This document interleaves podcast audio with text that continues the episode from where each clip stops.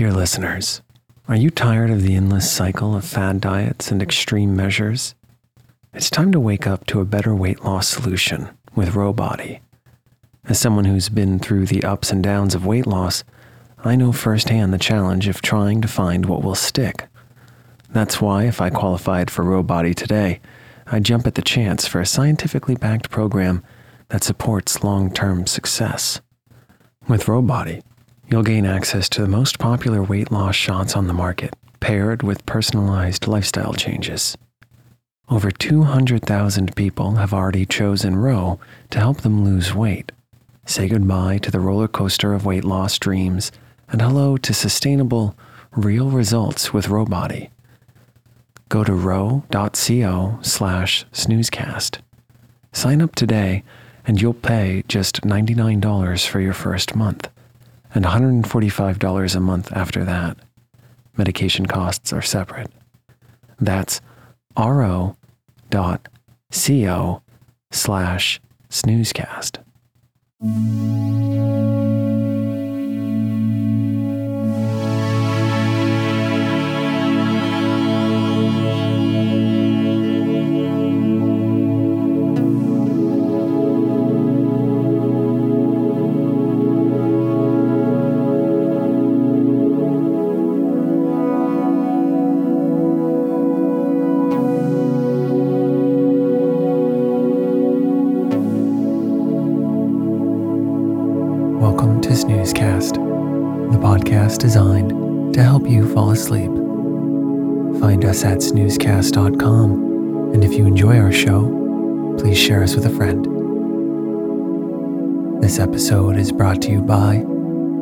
Adjust Providence.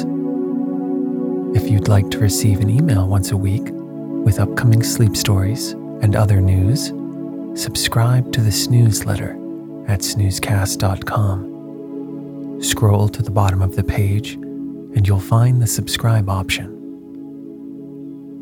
Tonight, we'll read the first half to The Adventure of the Greek Interpreter, written by Sir Arthur Conan Doyle. It is one of 12 stories in the cycle collected as the memoirs of Sherlock Holmes. Out of all 56 Sherlock stories, Doyle ranked The Greek Interpreter 17th in a list of his 19 favorites.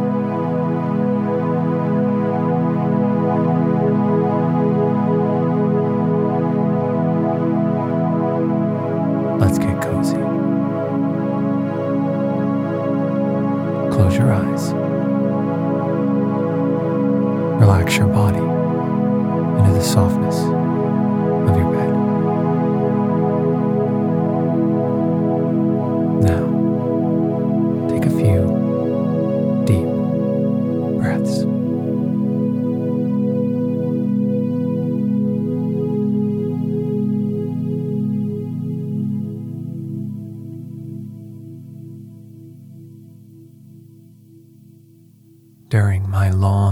Intimate acquaintance with Mr. Sherlock Holmes, I had never heard him refer to his relations, and hardly ever to his own early life.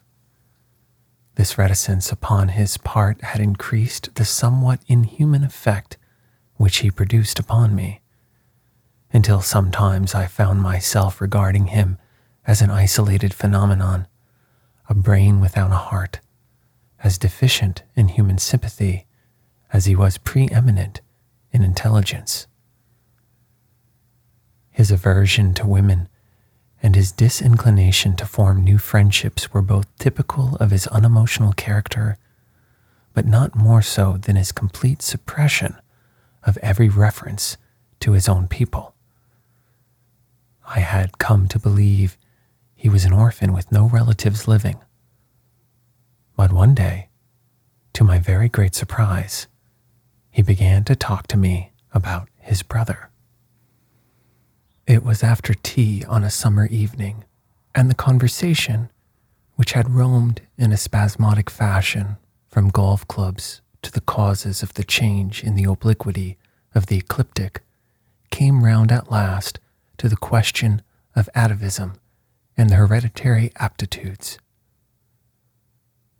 The point under discussion was how far any singular gift in an individual was due to his ancestry and how far to his own early training.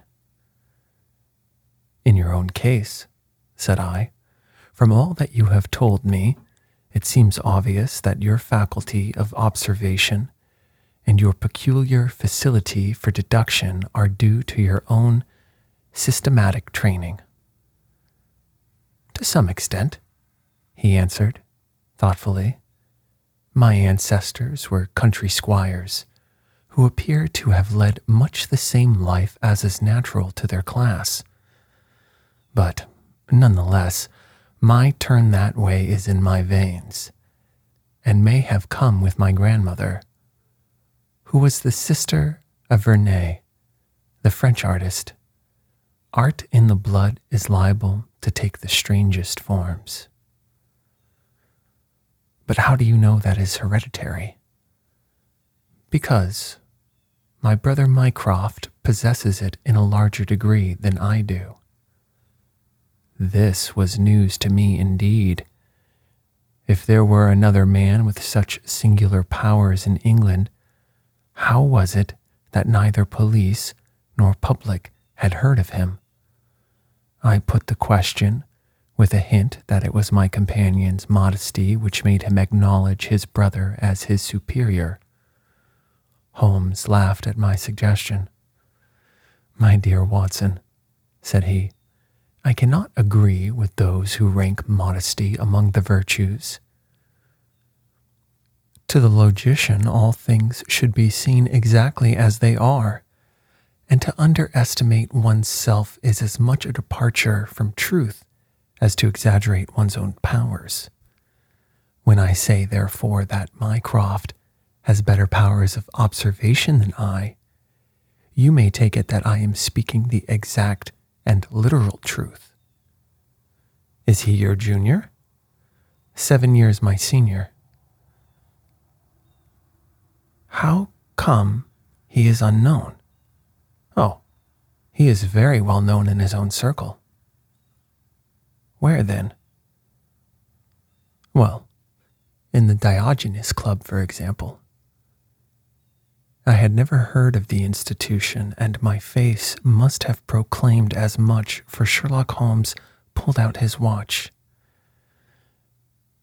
The Diogenes Club is the queerest club in London, and Mycroft, one of the queerest men. He's always there from quarter to five to twenty to eight. It's six now, so if you care for a stroll this beautiful evening, I shall be very happy to introduce you to two curiosities. Five minutes later, we were in the street, walking towards Regent's Circus. You wonder, said my companion, why is it that Mycroft does not use his powers for detective work? He is incapable of it. But I thought you said, I said that he was my superior in observation and deduction. If the art of the detective began and ended in reasoning from an armchair, my brother would be the greatest criminal agent that ever lived. But he has no ambition and no energy. He will not even go out of his way to verify his own solutions, and would rather be considered wrong than take the trouble to prove himself right. Again and again I have taken a problem to him and have received an explanation which has afterwards proved to be the correct one. And yet, he was absolutely incapable of working out the practical points which must be gone into before a case could be laid before a judge or jury. It is not his profession, then? By no means. What is to me a means of livelihood is to him the merest hobby of a dilettante. He has an extraordinary faculty for figures and audits the books in some of the government departments. Mycroft lodges in Pall Mall, and he walks round the corner into Whitehall every morning and back every evening. From year's end to year's end, he takes no other exercise and is seen nowhere else, except only in the Diogenes Club. which is just opposite his rooms. I cannot recall the name. Very likely not. There are many men in London, you know, who, some from shyness, some from misanthropy, have no wish for the company of their fellows, yet they are not averse to comfortable chairs and the latest periodicals. It is for the convenience of these that the club was started, and it now contains the most unsociable and unclubbable men in town. No member is permitted to take the least notice of any other one, save in the stranger's room. No talking is, under any circumstances, allowed, and three offenses, if brought to the notice of the committee, render the talker liable to expulsion. My brother was one of the founders, and I have myself found it a very soothing atmosphere. We had reached Pall Mall as we talked, and were walking down it from the St. James end. Sherlock Holmes stopped at a door some little distance from the Carlton, and, cautioning me not to speak, he led the way into the hall. Through the glass paneling, I caught a glimpse of a large and a luxurious room in which a considerable number of men were sitting about and reading papers, each in his own little nook. Holmes showed me into a small chamber which looked out into Pall Mall, and then, leaving me for a minute, he came back with a companion whom I knew could only be his brother. Mycroft Holmes was a much larger and stouter man than Sherlock. His body was absolutely corpulent, but his face, though massive, had preserved something of the sharpness of expression which was so remarkable in that of his brother. His eyes, which were light, watery gray, seemed to always retain that far away, introspective look which I had only observed in Sherlock's when he was exerting his full powers. I am glad to meet you, sir, said he, putting out a broad, fat hand like the flipper of a seal. I hear of Sherlock everywhere since you become his chronicler. By the way, Sherlock, I expected to see you round last week to consult me over that Manor House case. I thought you might be a little out of your depth. No, I solved it, said my friend, smiling. It was Adams, of course. Yes, it was Adams. I was sure of it from the first. The two sat down together in the bow window of the club. To anyone who wishes to study mankind, this is the spot, said Mycroft. Look at these magnificent types. Look at these two men who are coming towards us, for example. The billiard marker and the other? Precisely. What do you make of the other? The two men had stopped opposite the window. Some chalk marks over the waistcoat pocket were the only signs of billiards which I could see in one of them. The other was a very small fellow, with his hat pushed back and several packages under his arm. An old soldier, I perceive, said Sherlock. And very recently discharged, remarked the brother. Served in India, I see. And a non commissioned officer. Royal Artillery, I fancy, said Sherlock. And a widower. But with a child. Children, my dear boy, children. Come, said I, laughing. This is a little too much. Surely, answered Holmes, it is not hard to say that a man with that bearing, expression of authority, and sun baked skin is a soldier, is more than a private, and is not long from India. That he has not left the service long is shown by his still wearing his ammunition boots, as they are called, observed Mycroft. He had not the cavalry stride, yet he wore his hat on one side, as is shown by the lighter skin of that side of his brow. His weight is against his being a sapper. He is in the artillery. Then, of course, his complete mourning shows that he has lost someone very dear. The fact that he is doing his own shopping looks as though it were his wife. He has been buying things for children, you perceive. There is a rattle, which shows that one of them is very young. The wife probably died in childbed. The fact that he has a picture book under his arm shows that there is another child to be thought of. I began to understand what my friend meant when he said that his brother possessed even keener faculties than he did himself. He glanced across to me and smiled. Mycroft took snuff from a tortoise shell box and brushed away the wandering grains from his coat front with a large red silk handkerchief. By the way, Sherlock, said he, I have had something quite after your own heart, a most singular problem, submitted to my judgment. I really had not the energy to follow it up save in a very incomplete fashion, but it gave me a basis for some pleasing speculation, if you would care to hear the facts. My dear Mycroft, I should be delighted. The brother scribbled a note upon a leaf of his pocketbook and ringing the bell, he handed it to the waiter. I have asked Mr. Melas to step across, said he. He lodges on the floor above me, and I have some slight acquaintance with him, which led him to come to me in his perplexity.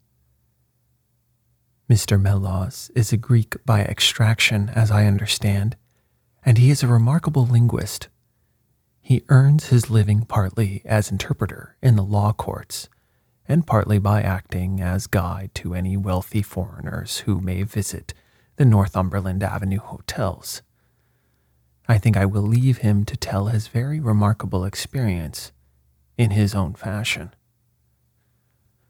A few minutes later, we were joined by a short, stout man whose olive face and coal black hair proclaimed his southern origin though his accent was that of an Englishman. He shook hands eagerly with Sherlock Holmes, and his dark eyes sparkled with pleasure when he understood that the specialist was anxious to hear his story. I do not believe that the police credit me, on my word, I do not, said he in a wailing voice, just because they have never heard of it before. They think that such a thing cannot be. But I know that I shall never be easy in my mind until I know what has become of my poor man with the sticking plaster upon his face. I am all attention, said Sherlock Holmes. This is Wednesday evening, said Mr. Melas. Well, then, it was Monday night, only two days ago, you understand, that all this happened. I am an interpreter, as perhaps my neighbor there has told you. I interpret all languages, or nearly all, but as I am Greek by birth and with a Grecian name, it is with that particular tongue that I am principally associated.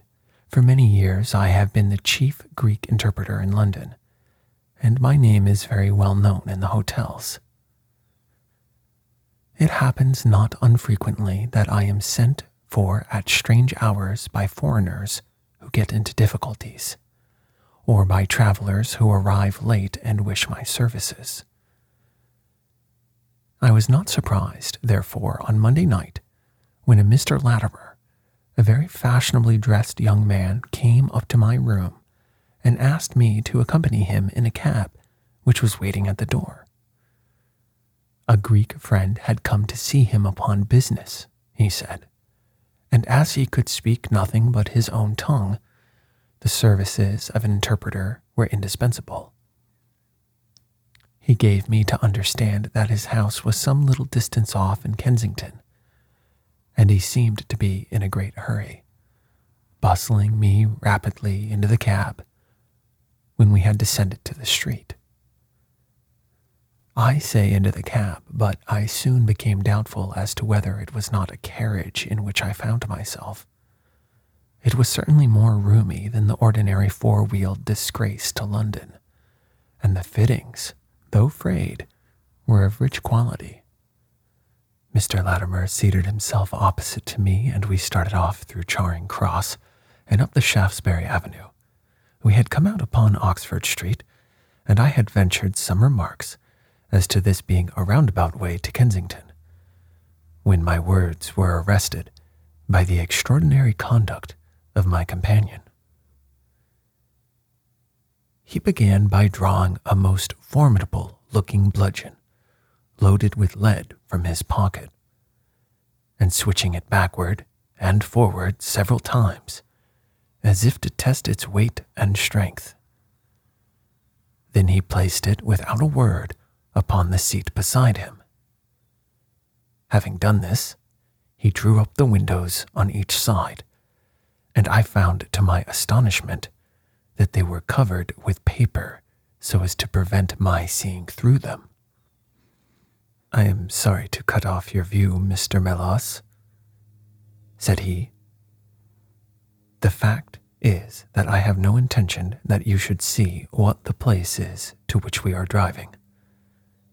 It might possibly be inconvenient to me if you could find your way there again. As you can imagine, I was utterly taken aback by such an address.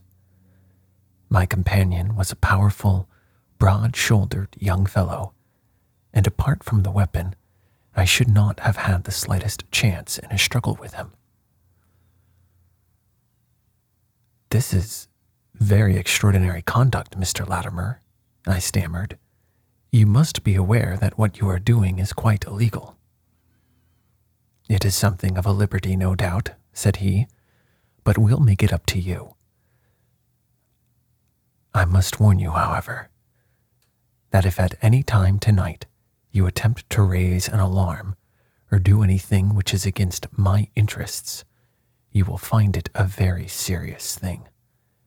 I beg you to remember that no one knows where you are, and that, whether you are in this carriage or in my house, you are equally in my power. His words were quiet, but he had a rasping way of saying them which was very menacing. I sat in silence, wondering what on earth could be his reason for kidnapping me in this extraordinary fashion. Whatever it might be, it was perfectly clear that there was no possible use in my resisting, and that I could only wait to see what might befall. For nearly two hours, we drove without my having the least clue as to where we were going. Sometimes the rattle of the stones told of a paved causeway, and at others, our smooth, silent course suggested asphalt. But, save by this variation in sound, there was nothing at all which could in the remotest way help me to form a guess as to where we were. The paper over each window was impenetrable to light, and a blue curtain was drawn across the glass work in front. It was a quarter past seven when we left Pall Mall, and my watch showed me that it was ten minutes to nine when we at last came to a standstill. My companion let down the window, and I caught a glimpse of a low arched doorway with a lamp burning above it. As I was hurried from the carriage, it swung open, and I found myself inside the house with a vague impression of a lawn and trees on each side of me as I entered. Whether these were private grounds, however, or a bona fide country was more than I could possibly venture to say. There was a colored gas lamp inside, which was turned so low that I could see little save that the hall was of some size and hung with pictures. In the dim light, I could make out that the person who had opened the door was a small, mean looking, middle aged man with rounded shoulders. As he turned towards us, the glint of the light showed me that he was wearing glasses. Is this Mr. Melas, Harold? said he. Yes. Oh, well done. Well done. No ill will, Mr. Melas, I hope. But we could not get on without you. If you deal fair with us, you'll not regret it. But if you try any tricks, God help you. He spoke in a nervous, jerky fashion, and with little giggling laughs in between. But somehow he impressed me more than the other. What, do you want with me? I asked. Only to ask a few questions of a Greek gentleman who is visiting us, and to let us have the answers. But say no more than you are told to say, or, here came the nervous giggle again, you had better never have been born. As he spoke, he opened a door and showed the way into a room which appeared to be very richly furnished. But again, the only light was afforded by a single lamp half turned down. The chamber was certainly large, and the way in which my feet sank into the carpet as I stepped across it told me of its richness. I caught glimpses of velvet chairs, a high white marble mantelpiece, and what seemed to be a suit of Japanese armor at one side of it. There was a chair just under the lamp, and the elderly man motioned that I should sit in it. The younger had left us, but he suddenly returned through another door, leading with him a gentleman clad in some sort of loose dressing gown who moved slowly towards us. As he came into the circle of dim light, which enables me to see him more clearly, I was thrilled at his appearance. He was pale, with the protruding, brilliant eyes of a man whose spirit was greater than his strength. But what shocked me more than any signs of physical weakness was that his face was grotesquely crisscrossed with sticking plaster, and that one large pad of it was fastened over his mouth. Have you the slate, Harold? cried the older man as this strange being fell rather than sat down into a chair. Are his hands loose? Now then, give him the pencil. You are to ask the questions, Mr. Melas, and he will write the answers. Ask him first of all whether he is prepared to sign the papers. The man's eyes flashed fire. Never he wrote in Greek upon the slate. On no condition? I asked, at the bidding of our tyrant. Only if I see her married in my presence by a Greek priest whom I know. The man giggled in his venomous way. You know what awaits you then. I care nothing for myself.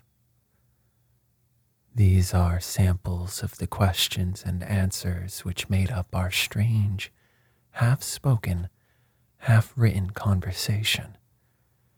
Again and again, I had to ask him whether he would give in and sign the documents.